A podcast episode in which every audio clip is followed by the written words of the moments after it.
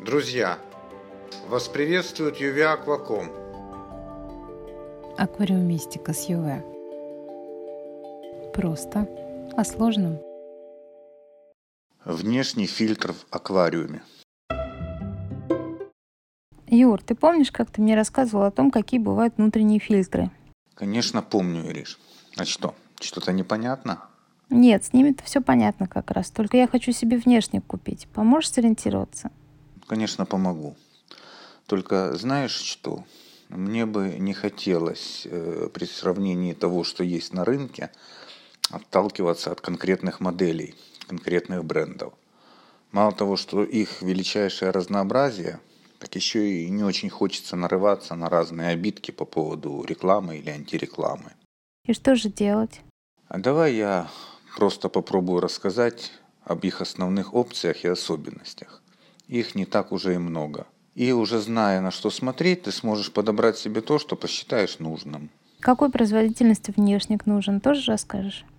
Нет, Ирочка, как раз этого я сейчас касаться не буду. Производительность фильтра для данного аквариума, как и необходимый для аквариума объем канистры, наполнителей, периодичность промывки – это совершенно отдельная тема. Частично мы уже об этом с тобой говорили.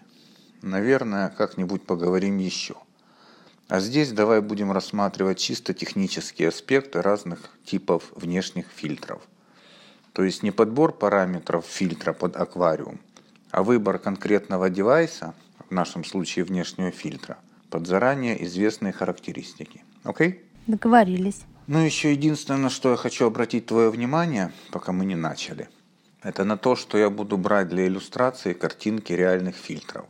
Ну, даже если модель будет узнаваемая, то это ровным счетом ничего не значит. Это просто иллюстрация на удобном примере. Окей. Okay. Итак, начнем с того, что, как бы мы с тобой уже когда-то говорили, основная функция большинства внешних фильтров – это биофильтрация – он, конечно, может и механическую фильтрацию осуществлять, но все же не это его главная задача. А раз так, то, как ты помнишь, приоритетом здесь является объем канистры.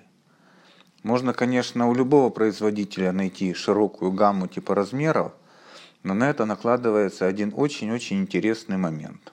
Какой? Общий габарит фильтра. Дело в том, что почти все внешние фильтры скомпонованы по принципу – канистра, а сверху голова с помпой. Так вот, у разных производителей соотношение размеров канистры и головы разное. Бывают удачные компоновки, когда над канистрой приличного объема компактная голова. А бывает и наоборот, непомерно большая голова на небольшой канистре. Приоритет, конечно, нужно отдавать первым. Место в тумбе, оно не резиновое, как ты понимаешь. Так пусть уж лучше там стоит фильтр с большим полезным объемом. И как это понять? Ну, попробую рассказать.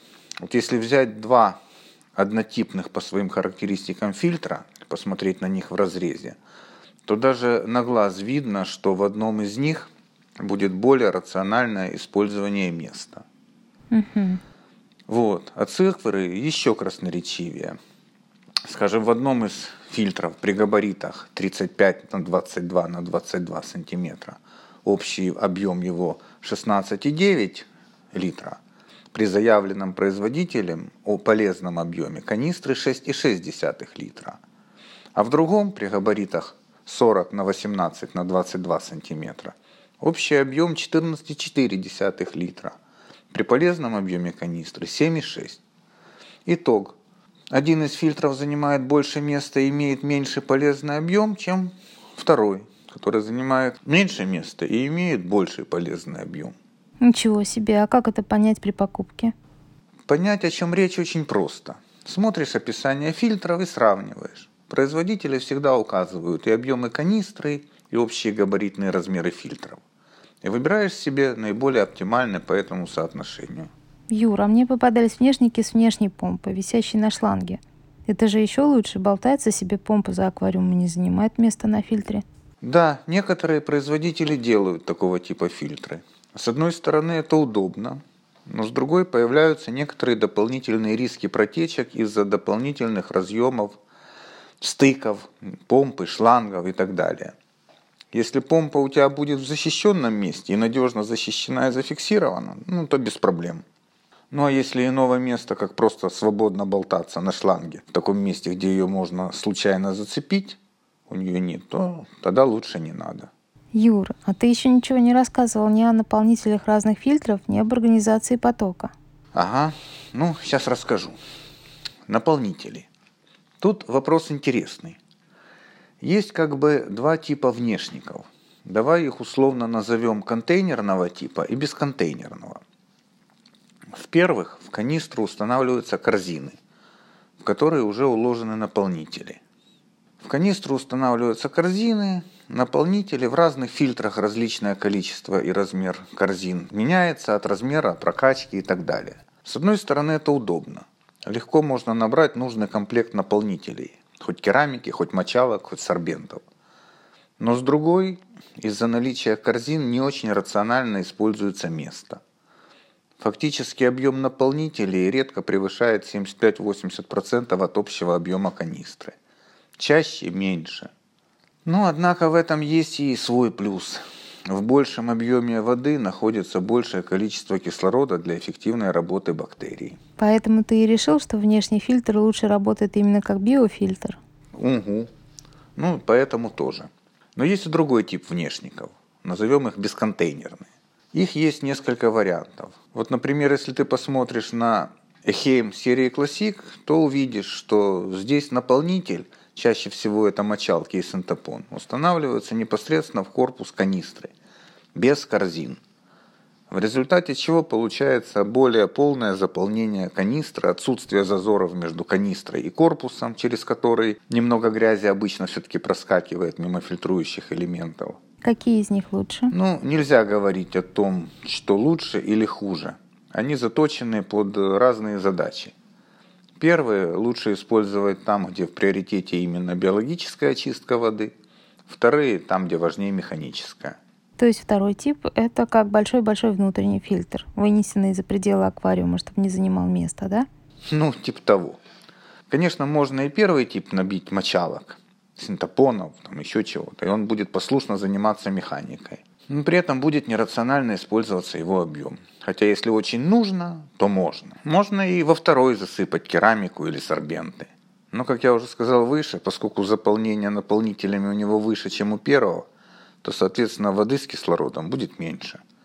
И его эффективность как биофильтра ниже. Ну, да и не сильно удобно с сыпучими наполнителями его перебирать. Но если очень нужно, то можно? Ну разве если очень сильно нужно? В любом случае бери тот тип фильтра, который для тебя оптимальнее. Давай я тебе лучше еще об организации потока в фильтрах расскажу. Давай. Я считаю, что есть два основных варианта распределения потока во внешних фильтрах. Это, скажем так, прямоток, когда вода начинает и заканчивает свое основное рабочее движение, не меняя направления ну, чаще всего вдоль оси фильтра. И схемы с изменяемым направлением, когда вода меняет направление уже в процессе фильтрации рабочего движения. Первый вариант очень хорошо виден на обычных канистровых э, фильтрах с корзинами. Вода, попав в фильтр сверху, как правило сверху, проходит через префильтр, предварительная очистка, и уходит вдоль стенки вниз, где разворачивается и начинает уже свое основное рабочее течение через наполнители вверх к помпе. Эта схема мне представляется наиболее оптимальной с точки зрения эффективности именно биологической очистки. То есть поочередное прохождение воды через различные наполнители в нужной последовательности. По этой схеме работает подавляющее большинство внешников, особенно с корзинами которые – Однако, если нам от внешника нужна в первую очередь механика, то мы при такой схеме можем нарваться на одну неприятность.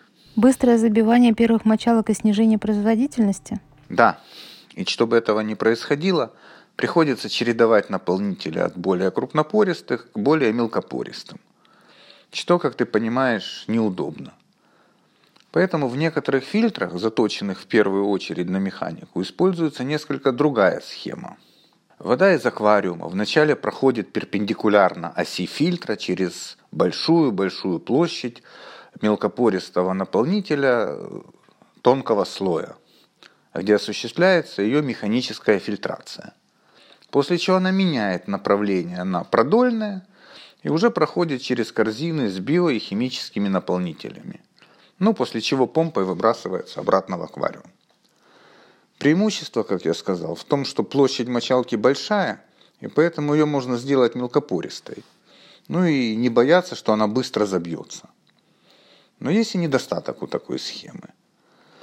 Относительно небольшой объем бионаполнителей.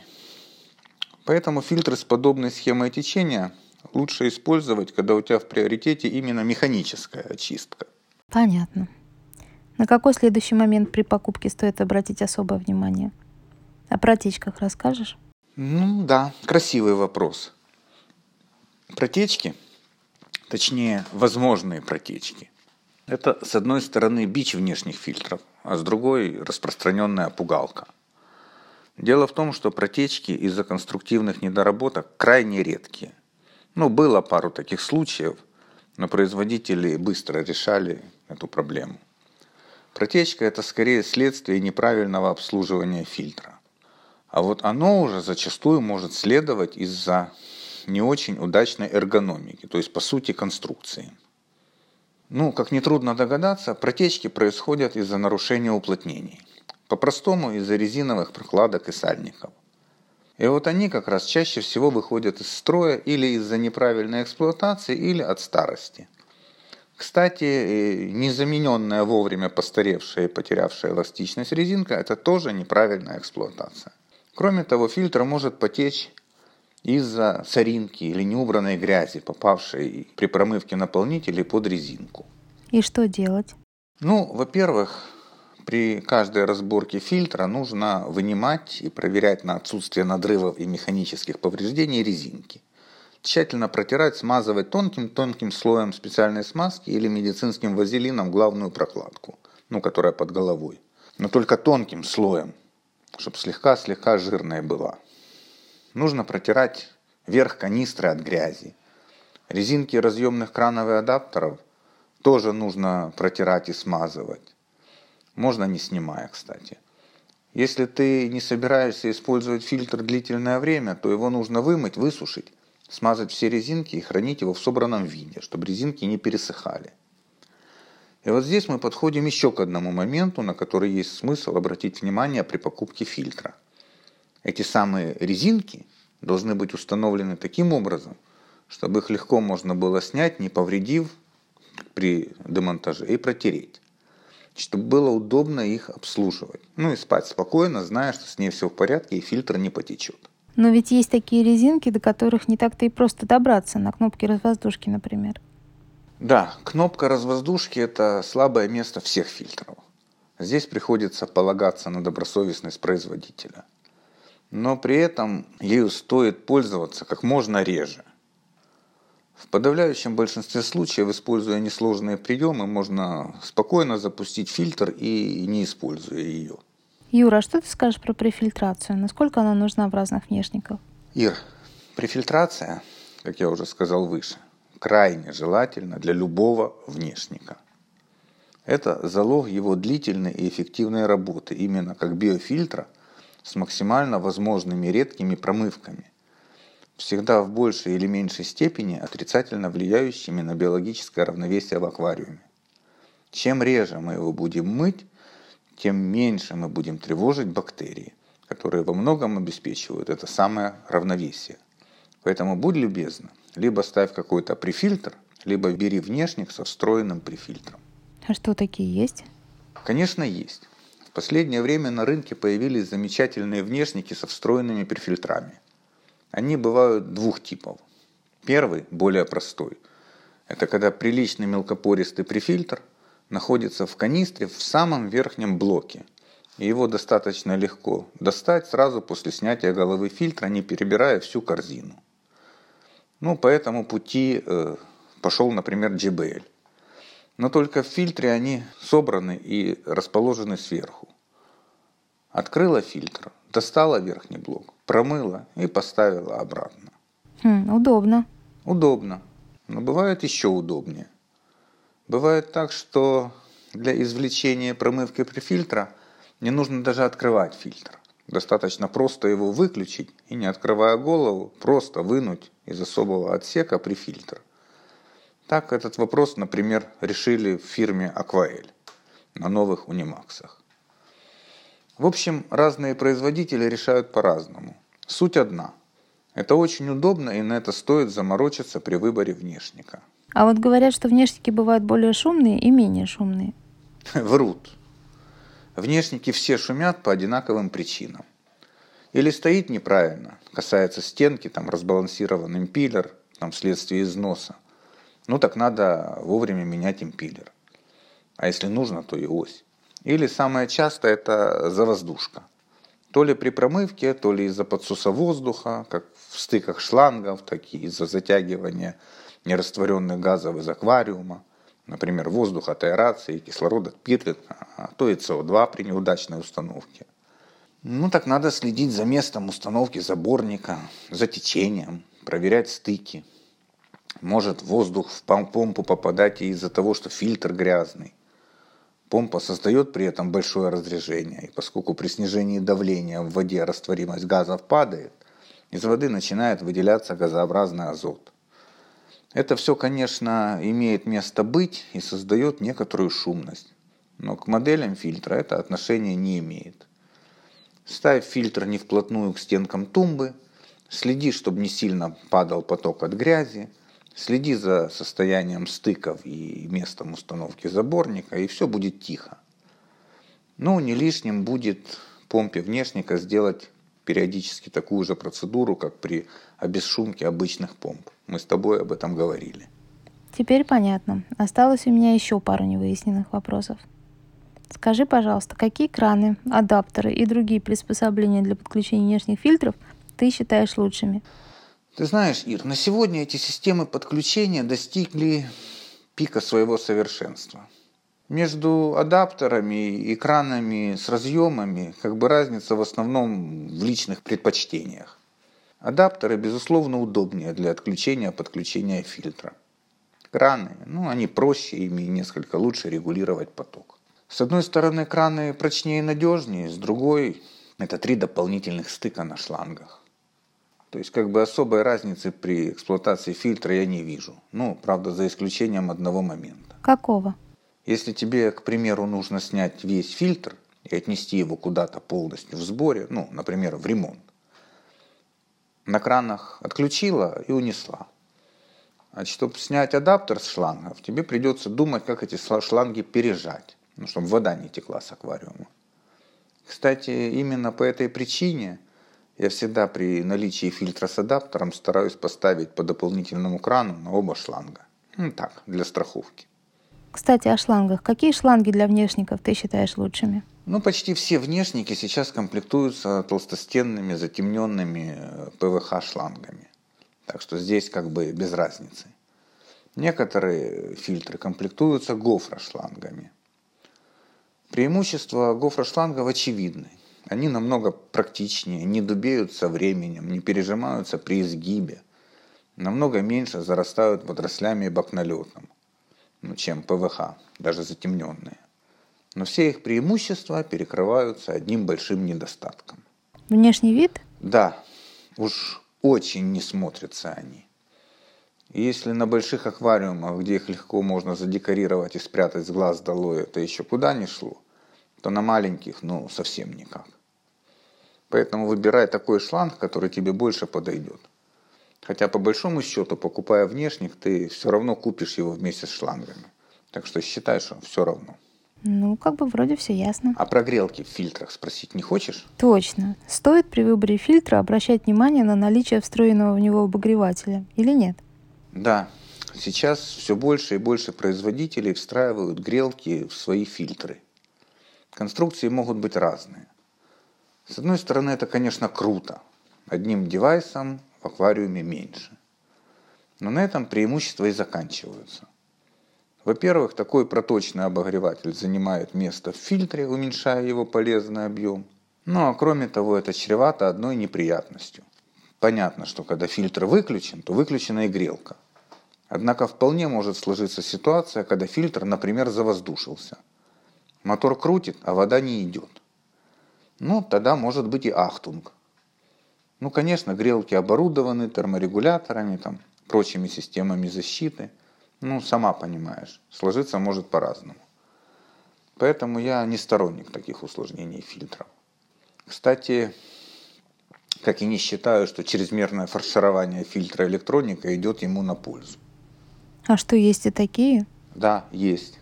В последнее время стали появляться дорогие линейки фильтров, напичканные всякой электроникой с очень сомнительной, с моей точки зрения, полезностью. Типа остановки по графику, якобы развоздушивающие помпу, индикаторы напора и прочее. А чего ты это считаешь лишним? Ну, я не считаю это прям совсем лишним. Я считаю, с одной стороны, это не обязательным. Вот. Периодическая остановка фильтра для развоздушки ничего, по сути, особо не развоздушивает. Если фильтр завоздушен не сильно, то он и сам проплюется. А если сильно, то остановка и последующее включение его не развоздушит. Для подобных целей в серьезных помпах используются специальные режимы работы – Кроме того, режим выключения-включения, если уж так хочется, легко реализуется как контроллером, так и обычным копеечным таймером. А контролировать напор можно и глядя на выхлоп фильтра в аквариум.